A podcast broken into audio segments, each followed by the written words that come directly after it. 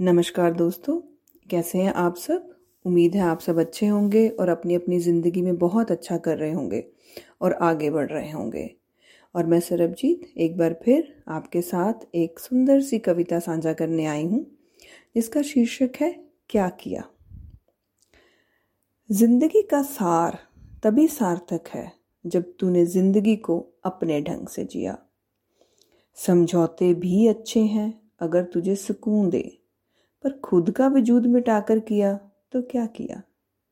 दूसरों की आवाज़ भी अच्छी है तू सुन, पर खुद की मिटाकर सुना तो क्या सुना? लोग तो फ़ायदा उठाएँगे ही, तू मौका तो दे, पर तूने खुद को मिटाकर फ़ायदा दिया तो क्या दिया? तू चुप होके तो देख, लोग सुनाएँगे।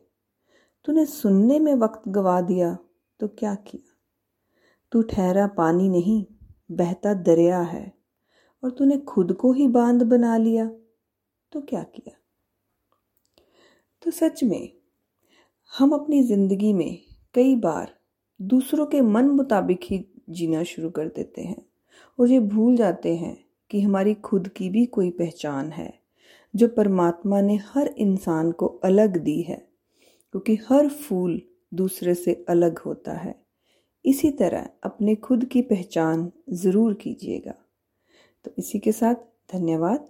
Keep listening and keep following for my next update thank you so much